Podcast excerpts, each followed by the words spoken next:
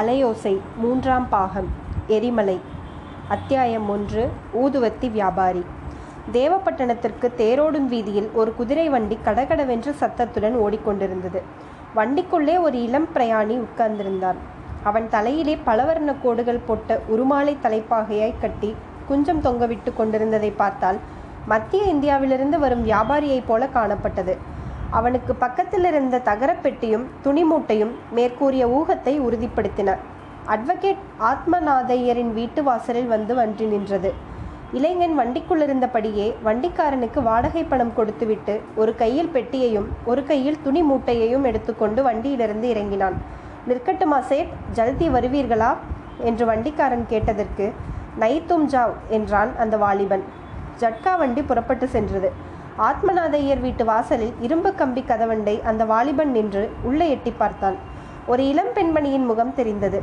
ஊதுவத்தி வேண்டுமா அம்மா? அத்தர் புணுகு ஜவ்வாது வேண்டுமா? பெனாரஸ் சில்க் வேண்டுமா? என்ற வாலிபன் கேட்டதற்கு உள்ளே இருந்து ஒன்றும் வேண்டாம் போ என்று ஒரு பெண் குரலில் பதில் வந்தது. என்னம்மா இப்படி ஒரேடியாய் ஒன்றும் வேண்டாம் என்று சொல்ற? இந்த வீட்டில் தானே நாளைக்கு குழந்தைக்கு சஷ்டி அப்த பூர்த்தி கல்யாணம் என்று சொன்னாங்க என்று சொல்லிக்கொண்டே அந்த மார்வாரி இளைஞன் பூட்டப்படாமல் வெறுமனே சாத்தியிருந்த இரும்பு கம்பி கதவை திறந்து கொண்டு உள்ளே வந்தான். வீட்டு தாழ்வாரத்திற்கும் வெளிகேட்டிற்கும் மத்தியில் இருந்த சுமார் பத்து அடி அகலமுள்ள இடத்தில் ஒரு பன்னீர் மரம் ஒரு மனோரஞ்சித செடி சில அழகிய பலவர்ண குரோட்டன்ஸ் செடிகள் ஆகியவை இருந்தன. வீட்டின் வாசல் திண்ணைக்கு அருகில் ஒரு இளம் பெண்ணும் ஒரு வயதான ஸ்திரீயும் நின்றார்கள். பார்த்தாயோ இல்லையோ? இவன் சொல்லுகிறதை குழந்தைக்கு ஒரு வயது ஆகப் போகிறது. சஷ்டி அப்த பூர்த்தி கல்யாணமாம் என்று சொல்லிவிட்டு கடகடவென்று சிரித்தாள் அந்த இளம்பெண். திடுதிடுவென்று உள்ளே நுழைந்து வருகிறானே கேள்வி முறையில்லையா? கதவை பூட்டி வைக்க வேண்டும் என்றாள் வயதான ஸ்திரீ. உள்ளே நுழைந்த இளைஞன் அவர்களுடைய பேச்சை கவனியாதவன் போல் அரே பாப்ரே இங்கே இருக்கிற புஷ்பங்களில் வாசனை நம்முடைய ஊதுவர்த்தி அத்தர் ஜவ்வாது வாசனையை தோற்கடித்து விடும் போல் இருக்கிறதே என்றான். பிறகு பெட்டியையும் மூட்டையையும் கொண்டு போய் திண்ணையில் வைத்து ஏனம்மா நிஜமாக ஊதுபத்தி அத்தர் புனுகு ஜவ்வாது ஒன்றும் வேண்டாமா? என்று சொல்லிக்கொண்டே பெட்டியை திறந்ததும் உள்ளே இருந்து ஊதுவத்தியின் மனம் கம் என்று வீசிற்று. ஏன் லலிதா நல்ல ஊதுவத்தியா இருக்கிறதே கொஞ்சம் வேண்டுமானால் வாங்கி வைக்கலாமே என்று லலிதாவின் தாயார் சரஸ்வதி அம்மாள் சொன்னாள். ஒன்றும் வேண்டாம் நீ கொண்டு போ அப்பா என்றாள் லலிதா. அப்படி முகத்தில் எடுத்தது போல் சொல்லாதே சின்னம்மா. பெரியம்மா சொல்கிறதை கேள் என்று ஊதுவத்தி வியாபாரி சொல்லிவிட்டு சரஸ்வதி அம்மாளை பார்த்து ஊரிலிருந்து கிட்டாவையர் வந்திருக்கிறார்களா? அவர்களுடைய மூத்த பிள்ளை கங்காதர ஐயர் வந்திருக்கிறார்களா? என்றான். ஏது ஏது? உனக்கு எல்லோரையும் தெரியும் போலிருக்கிறதே. நீ யாரப்பா? என்று கேட்டாள் சரஸ்வதி அம்மாள். காலம் அப்படி ஆகிவிட்டது. என்ன செய்யலாம்? பெற்ற தாய்க்கு பிள்ளையை அடையாளம் தெரியாமல் போய்விட்டது என்று ஊதுபத்தி வியாபாரி சொல்லிவிட்டு தலையில் சுட்டியிருந்த வண்ண கோட்டை முண்டாசை கையில் எடுத்தான். அம்மா நம்ம சூர்யா அண்ணா என்று கூவினாள் லலிதா. அட என் கண்ணே என்று சொல்லிக்கொண்டு சரஸ்வதி அம்மாள் தன்னுடைய குமாரனை கட்டி கொண்டாள். ஏன் சூர்யா இது என்ன வேஷம்? சகிக்கவில்லையே என்றாள் லலிதா. சும்மா உங்களையெல்லாம் ஒரு தமாஷ் செய்யலாம் என்று நினைத்தேன் என்றான் சூர்யா. உடனே சரஸ்வதி அம்மாள் தமாஷாவது மண்ணாங்கட்டியாவது அழகா இருக்கிறது. லலிதாவின் மாமனார் இப்போது கோர்ட்டிலிருந்து வந்து விடுவார். உன்னை இந்த கோலத்திலே பார்த்தால் ஏதாவது நினைத்துக் கொள்வார். உன் அப்பா அண்ணா எல்லோரும் ராத்திரி ரயிலிலே வருகிறார்கள். இந்த வேஷத்தை கலைத்துவிட்டு மறு காரியம் பார் என்றாள் சரஸ்வதி அம்மாள். ஆகட்டும். ஆனால் வேஷத்தை கலைப்பதற்கு என்னை அரை மணி நேரம் தனியாக இருக்க விட வேண்டும். லலிதா மேலே உன் அகத்துக்காரர் அறை காலியாகத்தானே இருக்கிறது? என்று சூர்யா கேட்டாள். லலிதா பதில் சொல்வதற்குள் சரஸ்வதி அம்மாள் காலியாகத்தான் இருக்கிறது. ஆனால் இந்த பெண் அந்த அறையில் யாரும் போவதற்கு விடுவதில்லை. மாப்பிள்ளையின் படத்தை அங்கே பூட்டி பூட்டி இருக்கிறாள் அந்த படத்திற்கு தினம் பூத்தொடுத்து மாலை போடுகிறது இவளுக்கு ஒரு வேலை. சத்தியவானுக்கு சாவித்திரி கூட இப்படி தபசு செய்திருக்க மாட்டாள். ஏண்டாப்பா சூர்யா உனக்கு சமாச்சாரம் தெரியுமோ இல்லையோ? என்றாள். மாப்பிள்ளை ஜெயிலுக்கு போயிருக்கிறதாகத்தானே சொல்கிறாய்? அது எனக்கு தெரியாமல் இருக்குமா அம்மா? ஆனால் பத்திரிகையிலே படித்ததும் ஒரே ஆச்சரியமாய்த்தான் இருந்தது. நம்ம பட்டாபி இப்படி துணிந்து இறங்குவான் என்று நான் நினைக்கவே இல்லை என்றான் சூர்யா. ஆனால் ஒன்று சூர்யா இவர்கள் மற்றவர்களையெல்லாம் போல கோட்டை கொளுத்தினார். தண்டவாளத்தை பெயர்த்தார் பாலத்தை உடைத்தார் என்றெல்லாம் பெயர் வாங்கி கொண்டு ஜெயிலுக்கு போகவில்லை. போன அக்டோபர் இரண்டாம் தேதி காந்தி மகான் ஜெயந்தியில் காந்திஜியை சிறையில் வைத்திருப்பதை கண்டித்து பொதுக்கூட்டத்தில் பேசினார். அதற்காக இவரை பிடித்து போட்டுவிட்டார்கள் என்றாள் லலிதா. இந்த கஷ்டம் எல்லாம் என்னத்திற்காக? எப்போது முடியப் போகிறது என்று தெரியவில்லை. எல்லாம் என்னுடைய துரதிர்ஷ்டந்தான் நீயானால் இப்படி அம்மா அப்பாவுக்கு பிள்ளையாயிராமல் போய்விட்டாய். ஊர் ஊராய் அலைந்து கொண்டிருக்கிறாய். லலிதாவை எவ்வளவோ நல்ல இடம் என்று பார்த்து கொடுத்தேன். அவளுடைய தலையெழுத்து இப்படி இருக்கிறது என்று சரஸ்வதி அம்மாள் வருத்தப்பட்டு கொண்டு சொன்னாள். நம்ம ராமாயணத்தை அப்புறம் வைத்துக் கொள்ளலாமே அம்மா. முதல்ல சூர்யா அவன் காரியத்தை பார்க்கட்டும். எல்லோரும் வருவதற்குள்ளே என்றாள் லலிதா. உன் நகத்துக்காரரின் அறையை இரண்டு நாள் நான் வைத்துக் கொள்ளலாம் அல்லவா சு லலிதா? பேஷாக வைத்துக் கொள்ளலாம். நீயும் அவரும் எவ்வளவு சிநேகிதம் என்று எனக்கு தெரியாதா? அடிக்கடி உன்னை பற்றி அவர் பேசிக் கொண்டிருப்பார். அவருடைய அறையிலே உனக்கு இல்லாத பாத்தியதை வேறு யாருக்கு? என்றாள் லலிதா. ரேலி அறையிலிருந்து மச்சுப்படி வழியாக சூர்யா பெட்டி மூட்டைகளை தூக்கி கொண்டு மேலே போய் பட்டாபிராமனுடைய அறையில் ஆக்கிரமித்து கொண்டான். அந்த அறை வெகு சுத்தமாக வைக்கப்பட்டிருந்தது. மேஜை அதன் மேலிருந்த மைக்கூடு பேனா புத்தக அலமாரி கோட் ஸ்டாண்டு எல்லாம் ஒரு தூசு துப்பில்லாமல் இருந்தன. சுவர் மூலைகளில் ஒரு ஒட்டடை கிடையாது. ஒரு பக்க சுவரில் சரஸ்வதி அம்மாள் சொன்னது போல் பட்டாபிராமன் படம் காணப்பட்டது. இன்னொரு பக்க சுவரில் மகாத்மா காந்தி படம் இருந்தது. இரண்டு படங்களும் அப்போதுதான் தொடுத்து போட்ட பூ மாலைகளுடன் விளங்கின. மல்லிகை பூவின் மனம் அறையில் கம்மென்று நிறைந்திருந்தது. பின்னோடு தன்னை அறையிலே கொண்டு விட்டு வந்த லலிதாவை பார்த்து என்ன லலிதா மகாத்மா காந்தியையும் உன் நகத்துக்காரரையும் ஒன்றாக வைத்து விட்டாய் போலிருக்கிறதே. இனிமேல் உன் புருஷனையும் மகாத்மா பட்டாபிராமன் என்று அழைக்க வேண்டியதுதான் போலிருக்கிறது என்றான் சூர்யா. மகாத்மா காந்தி உலகத்திலேயே பெரியவர். ஆகையால் அவரை பூஜிக்கிறேன். உன்னையும் சிநேகிதர் உன்னுடைய சிநேகிதர் எனக்கு தெய்வம். ஆகையால் அவரையும் பூஜை செய்கிறேன் என்றாள் லலிதா. உன்னுடைய பக்தியை ரொம்ப பாராட்டுகிறேன் லலிதா. உன்னுடைய மாமியார் கூட காலமாகி விட்டாலாமே அவர் கண்ணை மூடி இப்போது இரண்டு வருஷம் ஆகிறது போன வருஷத்தில் உயிரோடு இருந்து பிள்ளை ஜெயிலுக்கு போனதை பார்த்திருந்தால் நெஞ்சு உடைந்து போயிருப்பார். என்னுடைய நெஞ்சு கல் நெஞ்சு அதனால் தான் உயிரோடு இருக்கிறேன் அண்ணா என் மாமியாரை பற்றி நான் புகார் கூறியதெல்லாம் நினைத்தால் எனக்கு இப்போது வெட்கமாயிருக்கிறது. அவரைப் போல் உத்தமி இந்த உலகத்திலேயே கிடைக்க மாட்டார். என் பெயரில் அவருக்கு இருந்த பிரியம் அப்புறம்தான் எனக்கு தெரிய வந்தது. என்னை குற்றம் கூறியதெல்லாம் என்னுடைய நன்மைக்காகவே என்று தெரிந்து கொண்டேன். கேள் சூர்யா என் மாமியார் சாகும்போது என் கையை அவருக்கு அவருடைய கையால் பிடித்து கொண்டே செத்துப்போனார். அவருடைய பிள்ளையை பற்றி கூட அவ்வளவு கவலை காட்டவில்லை. உலகமே அப்படித்தான் இருக்கிறது லலிதா. நாம் ரொம்ப நல்லவர்கள் என்று எண்ணிக்கொண்டிருப்பவர்கள் பொல்லாதவர்களாகி விடுகிறார்கள். பொல்லாதவர்கள் நல்லவர்களாகி விடுகிறார்கள். உலகத்தின் இயல்பே மாறுதல் தானே சீதாவின் புருஷன் சவுந்தரராகவன் இப்படிப்பட்ட மூர்க்கனாவான் என்று யார் எதிர்பார்த்தார்கள்? உன்னுடைய அதிர்ஷ்டக்கட்டையை பற்றி அம்மா சொன்னாலே பட்டாபிக்கு கொடுக்காமல் சவுந்தரராகவனுக்கு உன்னை கல்யாணம் செய்து கொடுத்திருந்தால் அப்போது தெரிந்திருக்கும். ஐயோ சீதா படிக்கிற கஷ்டத்தை நினைத்தால் எனக்கு இதயம் வெடித்துவிடும் போலிருக்கிறது. ஆமண்ணா அதை பற்றி நீ எனக்கு விவரமாக சொல்ல வேண்டும். டில்லிக்கு போன புதிதில் எவ்வளவோ உற்சாகமாக கடிதம் எழுதியிருந்தாள். வர வர கடிதம் வருவதே குறைந்து போய்விட்டது. கடைசியாக அவள் எழுதிய கடிதங்கள் ஒரே துக்கமயமாய் இருக்கின்றன. குழந்தையை கூட மாமியாருடன் மதராசுக்கு அனுப்பிவிட்டாளாமே எதற்காக? விவரமாக பிற்பாடு சொல்லுகிறேன். மொத்தத்தில் சீதாவின் வாழ்க்கை நரக வாழ்க்கையாகிவிட்டது. உன்னுடைய நிலைமை எவ்வளவோ தேவலை. உன் மாமனார் எப்படி இருக்கிறார்? என் மாமனார் என் பேரில் காற்றும் படக்கூடாது என்கிறார். வீட்டுக்கு நான் தான் எஜமானி. இரும்பு பெட்டி சாவி என்னிடம்தான் இருக்கிறது. குழந்தைக்கு நாளைக்கு ஆண்டு நிறைவு கல்யாணம் வேண்டாம் என்று சொன்னேன். இவர் ஜெயிலில் இருக்கும்போது கல்யாணம் எதற்கு என்றேன். என் மாமனார் அதெல்லாம் கூடாது. வீட்டுக்கு முதல் பிள்ளை குழந்தை. கட்டாயம் அப்தபூர்த்தி கல்யாணம் செய்ய வேண்டும் என்று சொல்லிவிட்டார். அதற்கு தகுந்தாற்போல் இவரும் சிறைச்சாலையிலிருந்து எழுதியிருந்தார். எதிர் வீட்டுக்கும் உங்களுக்கும் ஏற்பட்ட மனஸ்தாபம் எப்படி இருக்கிறது? போக்குவரவு நின்றது நின்றதுதானா? இது வரையில் அப்படித்தான். ஆனால் இரண்டு நாளைக்கு முன்பு இவருடைய சிநேகிதர் அமரநாதனும் அவர் மனைவி சித்ராவும் கல்கத்தாவிலிருந்து வந்திருக்கிறார்கள். நாளை காலையில் மாமனாரிடம் உத்தரவு பெற்றுக்கொண்டு அவர்களை போய் அழைத்துவிட்டு வரலாம் என்றிருக்கிறேன். எதிர் வீட்டுக்காரர்கள் வராமல் என்ன கல்யாணம் வேண்டி கிடக்கிறது? அப்படியே செயலலிதா கட்டாயம் போய் அவர்களை அழைத்து கொண்டு வா. நான் இன்று ராத்திரியே எதிர் வீட்டிற்கு போய் வரலாம் என்றிருக்கிறேன். நானும் உன் புருஷனும் அமரநாதனும் எதிர் வீட்டு மொட்டை மாடியில் உட்கார்ந்து எத்தனை நாள் குஷியாக பேசிக் கொண்டிருந்திருக்கிறோம் தெரியுமா? அப்படி சிநேகிதமாயிருந்தவர்கள் திடீரென்று விரோதம் செய்து கொள்ள எப்படித்தான் முடிந்ததோ தெரியவில்லை. இவருக்கு அந்த விஷயம் ஒன்றும் பிடிக்கவே இல்லை சூர்யா. எல்லாம் கிழவர்கள் செய்த வேலை. தகப்பனாரிடம் உள்ள பக்தியினாலேதான் இவர் சும்மா இருந்தார். இந்த சமயத்தில் சுண்டு புயல் இப்போது நன்றாய் வளர்ந்து வாலிப பருவத்தை அடைந்திருந்தவன் தடதடவென்று மாடிப்படி ஏறி வந்தான்.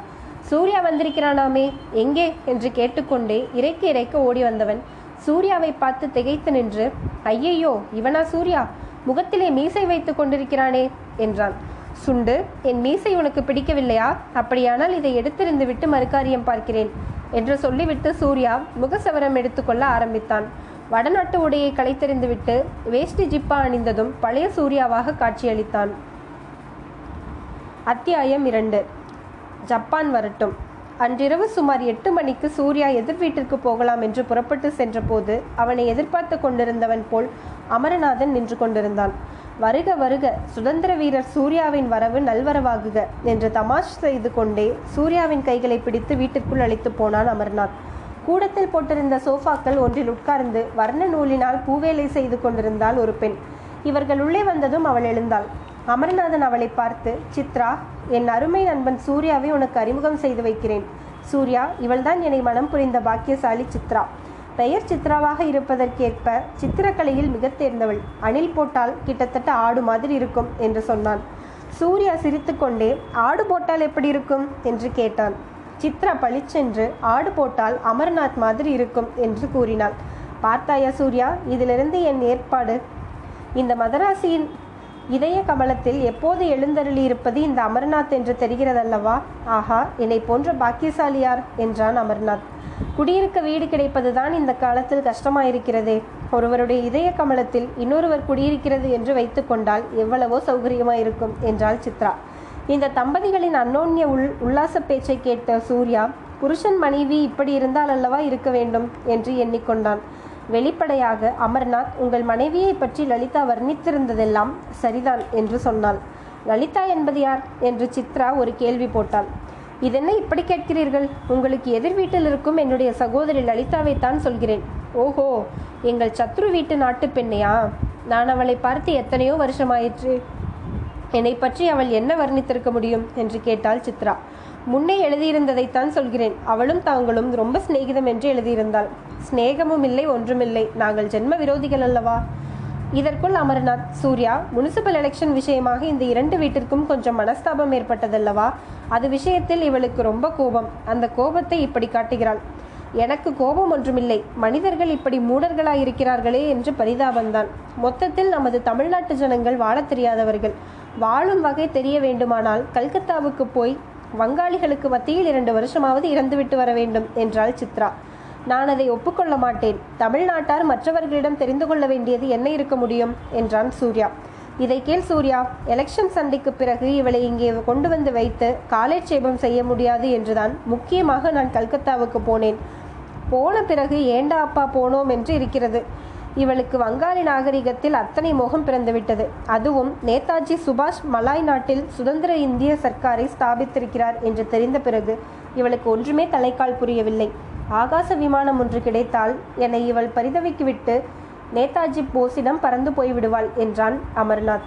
இந்த சமயத்தில் வாசலில் ஆள் வரும் சத்தம் கேட்கவே சித்ரா மாமனார் வருகிறார் போலிருக்கிறது என்று சொல்லிக்கொண்டே எழுந்து மச்சுப்படி ஏறத் தொடங்கினாள்.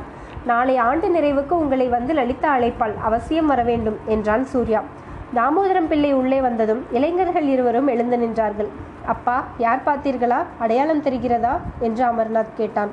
ஓஹோ நம்ம சூர்யா போலிருக்கிறதே. ஒருவேளை தவறாக சொல்கிறேனா? கண் அவ்வளவு துல்லியமாக இல்லை வயதாகிவிட்டதல்லவா? என்றார் தாமோதரம் பிள்ளை.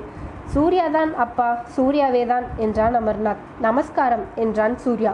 தாமோதரம் பிள்ளை அவருடைய ஆபீஸ் அறைக்கு போய்விடுவார் என்று அமர்நாத் நினைத்ததற்கு மாறாக அங்கிருந்த சோஃபாவில் உட்கார்ந்தார். வாலிபர்கள் இருவரும் உட்கார்ந்த பிறகு சூர்யாவை அவர் மறுபடியும் உற்று பார்த்தார். ஆமாம் சூர்யாவே தான். என்ன ஓய் சூரிய நாராயண ஐயரே நீ எங்கேயோ ஆப்கானிஸ்தானில் இருக்கிறதாக சொன்னார்கள். மாஸ்கோவில் பார்த்ததாக சொன்னார்கள். அப்புறம் ஜைகானுக்கு வந்துவிட்டதாக சொன்னார்கள். கடைசியில் நம்ம ஊரில் இருக்கிறீரே. இந்தியாவின் சுதந்திரம் எந்த மட்டில் இருக்கிறது? எங்கே கொண்டு வந்து நிறுத்தி வைத்திருக்கிறீர்? என்றார். மாமா என்னை பற்றி இவ்வளவு தூரம் ஞாபகம் வைத்துக்கொண்டு எந்த நாட்டுக்கு போயிருக்கிறேன் என்றெல்லாம் விசாரித்து வைத்திருக்கிறீர்களே? அதற்காக சந்தோஷம். ஆனால் நான் எந்த அயல் நாட்டிற்கும் போகவில்லை. இந்தியாவின் சுதந்திரம் இந்தியாவிலே தான் இருக்கிறது. இந்தியாவின் சுதந்திரத்திற்காக ஆப்கானிஸ்தானுக்கு ஏன் போக வேண்டும்? என்றான் சூர்யா. அப்படி சொல்லாதேயும். ஓய் சூரிய நாராயண ஐயரே நேதாஜி போஸ் மலாய் நாட்டில் தானே சுதந்திர இந்திய சர்க்காரை ஸ்தாபித்திருக்கிறாராம். அப்புறம் ஜெயப்பிரகாச நாராயணன் நேபாளத்திலே திபெத்திலோ இந்தியாவின் சுதந்திரத்தை ஸ்தாபித்திருப்பதாக சொல்லுகிறார்கள். அதெல்லாம் பொய்யா? உண்மையில் இந்தியாவின் சுதந்திரம் அமர்நாத் சிறையில் சிறைச்சாலையில் காந்தி மகாத்மா நேருஜி முதலிய தலைவர்களால் ஸ்தாபிக்கப்பட்டு வருகிறது என்றான் அமர்நாத். சூரிய நாராயண ஐயரே அமர்நாத் சொல்வதை நீர் ஒத்துக்கொள்கிறீரா? என்றார் தாமோதரம் பிள்ளை மாமா என்னை சூர்யா என்று அழைத்தால் தான் இனிமேல் பதில் சொல்வேன். சரி அப்பா சூர்யா இப்போது சொல்லு. இந்தியாவுக்கு சுதந்திரம் எந்த வழி மூலமாக வரப்போகிறது என்று நினைக்கிறாய்? என்று தாமோதரம் பிள்ளை கேட்டார். சொல்ல முடியாது மாமா எந்த வழியானாலும் வரும். எல்லா வழியினாலும் வரும். ஆனால் வரும்போது அதை கைப்பற்ற ஜனங்கள் தயாராக இருக்க வேண்டும். இதற்கு நம்முடைய ஜனங்களை தயார் செய்வதுதான் இப்போது நாம் செய்ய வேண்டிய முக்கியமான வேலை. சுதந்திரத்திற்கு நம்முடைய ஜனங்களை தயார் செய்கிறதா? சூர்யா அது ஒரு நாளும் முடியாத காரியம். நம்முடைய ஜனங்களை சுதந்திரத்திற்கு தயார் செய்ய வேண்டுமானால் அதற்கு வழி என்ன தெரியுமா? ஜப்பான்காரன் படையெடுத்து வந்து இந்தியாவை பிடித்து ஒரு பத்து வருஷமாவது ஆட்சி நடத்த வேண்டும். நம்ம ஜனங்களுக்கு ஜப்பான்காரன் தான் சரி. அவன் உச்சி குடுமிகளை எல்லாம் பிடித்து ஒரு உழுக்கு உலுக்கி சாதி வித்தியாசம் மத வித்தியாசம் எல்லாவற்றையும் அடியோடு ஒழிக்க வேண்டும். அரிசியும் பருப்பும் சாப்பிட்டு ஏப்பம் விட்டு கொண்டிருப்பவர்களை எல்லாம் சவுக்கினால் நாலு அடி அடித்து மாமிசமும் மீனும் சாப்பிடச் செய்ய வேண்டும். பத்து வருஷம் இப்படி ஜப்பானிய ஆட்சியிலே இருந்தால் இந்தியா சுதந்திரத்திற்கு லாய்க்காகும். என்ன சொல்கிறாய் சூர்யா? நான் அதை ஒப்புக்கொள்ளவில்லை. ஜப்பான் ஆட்சியில் பத்து வருஷம் இருந்தால் அதற்கு பிறகு இன்னும் நூற்றி நாற்பது வருஷம் ஜப்பான் ஆட்சியிலேயே இருக்க நேரிடும். ஆனால் ஜப்பானியர்கள் அவ்வளவு மூடர்கள் என நான் நினைக்கவில்லை. இந்தியாவை தாங்கள் ஜெயிப்பதற்கு பதிலாக நேதாஜி சுபாஷ் போஸுக்கு உதவி செய்து அவரை கொண்டு இந்தியாவின் சுதந்திரத்தை நிலைநாட்டவே பார்ப்பார்கள். இந்தியாவை ஜெயித்து ஆள்வதை காட்டிலும் இந்தியாவை சிநேகமாக வைத்துக் கொள்வதுதான் ஜப்பானுக்கு அனுகூலம். ஜப்பானுக்கு எது அனுகூலம் என்று உமக்கு தெரிந்திருக்கிறது ஓய்? அது ஜப்பானுக்காரனுக்கு தெரிந்திருக்க வேண்டுமே. நாய் குறைத்ததை பார்த்து ஒருவன் பயப்பட்டானாம். குறைக்கிற நாய் கடிக்காது என்கிற பழமொழி தெரியாதா? என்று இன்னொருவன் சொன்னானாம். பழமொழி எனக்கு தெரியும் ஆனால் அந்த நாய்க்கு தெரிந்திருக்க வேண்டுமே என்றானாம் பயந்த பேர்வழி. அந்த மாதிரி நேதாஜிக்கு உதவி செய்வதன் அனுகூலத்தை ஜப்பான் உணர்ந்திருக்க வேண்டுமே. நேதாஜி படையில் இதுவரை ஐம்பதினாயிரம் வீரர்கள் இருந்திருக்கிறார்கள். ஜப்பான் தான் ஆயுதம் கொடுத்து உதவி இருக்கிறதாம் என்றான் அமர்நாத். ஐம்பதினாயிரம் வீரர்கள் என்றால் அவ்வளவு அதிகமா? அவர்களை கொண்டு இந்திய தேசத்தையே பிடித்துவிட முடியுமா? என்றார் தாமோதரம் பிள்ளை. நேதாஜி ஐம்பதாயிரம் பேரோடு வந்தால் இந்தியாவில் அவருடன் சேர்வதற்கு ஐம்பது லட்சம் பேர் காத்திருக்கிறார்கள் என்றான் சூர்யா. வங்காளத்தில் மட்டுமே ஐம்பது லட்சம் பேர் சேர்வார்கள். கல்கத்தாவெல்லாம் ஓயாமல் இதை பற்றியே பேச்சாக இருக்கிறது என்றான் அமர்நாத். ஐம்பது லட்சம் பேராக சேரட்டும் ஐந்து கோடி பேர் வேண்டுமானாலும் சேரட்டும்.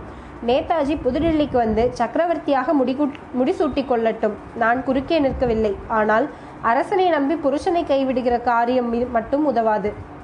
நேதாஜி எப்போதோ வரப்போகிறார் என்பதற்காக இப்போது இங்கே சில தறி தலைகள் சொபோட்டாஜ் வேலையில் இறங்குகிறார்களே.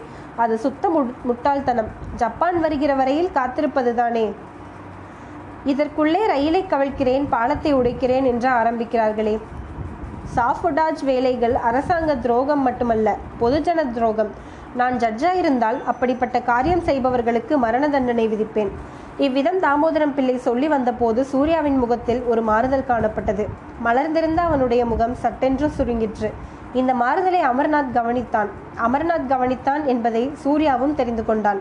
தெரிந்து கொண்டதும் அமர்நாத்தின் முகத்தை ஏறிட்டு பார்த்தான். சூர்யாவின் கண்கள் ஏதோ ஒரு உறுதியை அமர்நாத்திடம் எதிர்பார்த்ததாக தோன்றியது. அமர்நாத் கண்கள் அந்த உறுதியை சூர்யாவுக்கு அளித்தன.